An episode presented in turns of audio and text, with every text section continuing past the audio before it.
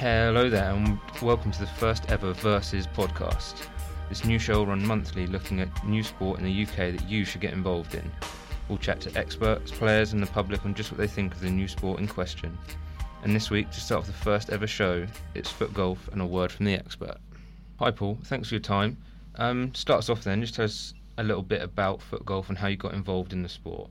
So I got involved with the sport um, around where are we now? Yeah, so about 18 months ago, I finished a um, working abroad on a contract. Uh, was looking for something to do. Having been the chairman of Royal Marines Football for uh, a, protracted period prior to retiring, um, someone suggested I spoke to Mike O'Connor, who is the managing director chairman of Foot Golf in the UK, having brought the sport to our shores in 2012. Um, and I spoke with him, and was we're both in a position to be able to move the sport forward and and try try and get it to where it's going at the moment, um, which is a popular sport, providing a revenue income to a golf course, uh, particularly the ones that are struggling to have Yeah. enough people play golf at a reasonable price. We appreciate that the, the quantity of players in regards to golf is reducing by some huge numbers every year. They last year was, or the year before last, it was 80,000 people stopped playing compared to the amount of people that started playing, which is a, a huge amount of players Yeah. to, to take out of the seven and a half uh, golf courses that there are in the UK, and they're all struggling. For example, you can go onto different sites in London and, and Google for a game of golf and get it for as cheap as three pound fifty a round Wow, really? No business can make money off the back of that. Uh, and courses are finding that by bringing in foot golf, it's doing several things. One, it's providing a revenue stream to them, which they are not normally able to get into. It brings a, um, a demographic of players that don't see golf as a sport they want to play for various reasons. Um, one, it's something that just doesn't interest them, to be completely frank. Uh, two, it's a very technical game to play. To be able to play it to a good standard to, or an average standard can take a lot of time, Yeah. a lot of effort.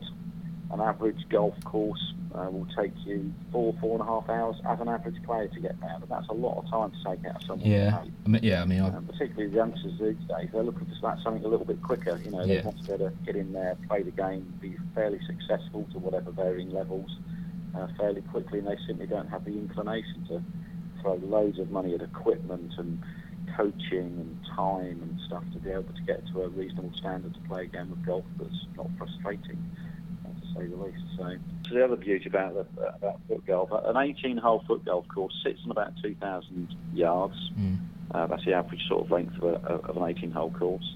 So it doesn't take up as much space No. as a golf course. Uh, it doesn't take as long to play the game as well, which is the beauty. what are the future plans for the sport in this country? I mean, in terms of growth, both in participants and coverage, and then obviously with how big you are now as a sport, how big is this summer going to be for yourselves? We've I gone mean- from in the last 12 months, uh, particularly uh, this time last year, we arguably had 10 to 12 courses that were looking to provide foot golf across the UK. Uh, we've now got 70 plus courses Wow. affiliated.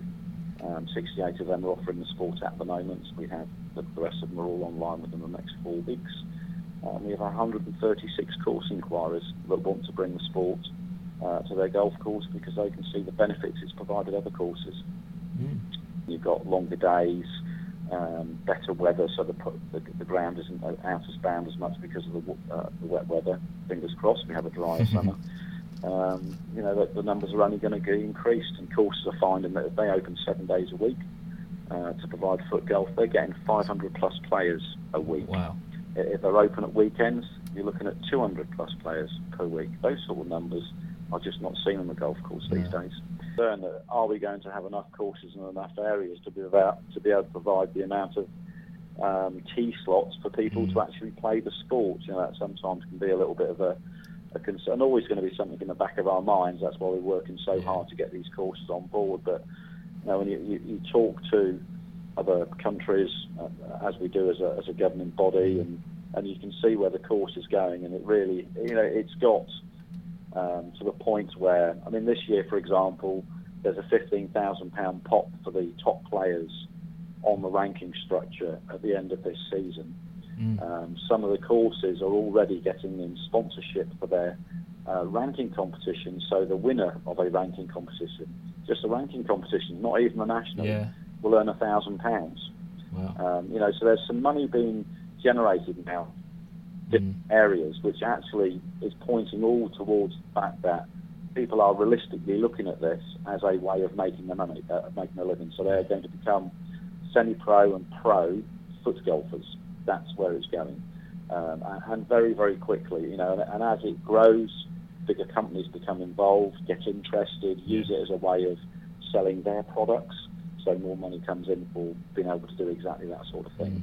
Um, you know, enabling people to go, for example, and play on the European tour um, because they've been sponsored to do so, which then makes them a professional player, realistically. Mm.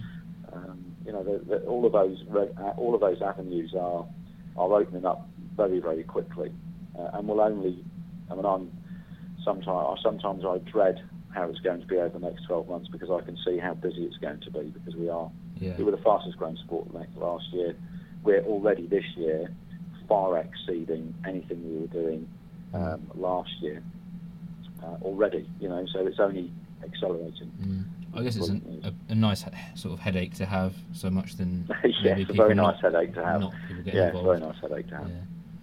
No, that's sort of exciting being a sort of upcoming sport, you know, growing like this with sort of this new digital age where you can sort of expand and get more coverage of the likes of Twitter and YouTube, whereas sort of 10 years ago, maybe a bit, if you were trying to get Yeah, it off the ground, it'd have been more difficult to sort of reach more people. Yeah, I mean, uh, like any new sport, it can be sometimes a bit problematic to get off the ground. You know, convince that first course to get it going. Yeah.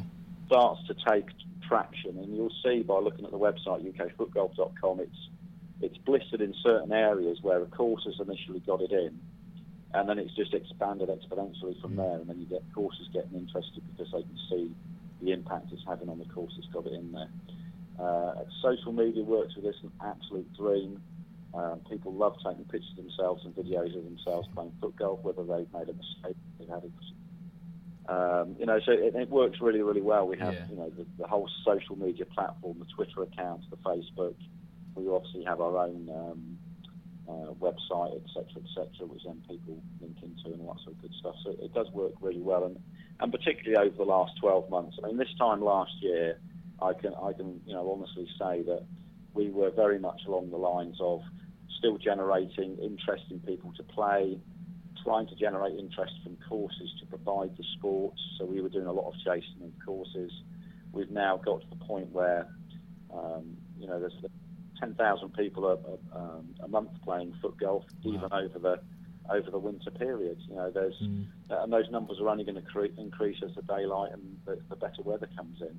We've gone from asking courses if they're really interesting to courses saying to us, we want it. You know, Yeah. we have a, as I said earlier, we have 136 course inquiries that we're dealing with at the moment. So it is expanding exponentially, and it's realistically gone from a cottage-style sport to Yeah. a national, international size sport very, very quickly Mm. very, very quickly. And we are in the final phases at the moment of being recognised as an official, official sport through Sport England, which is a, a minimum of a two-year process. No, that's, yeah, that sort of answered all my questions and um, Okay. Brilliant. Yeah, good to hear.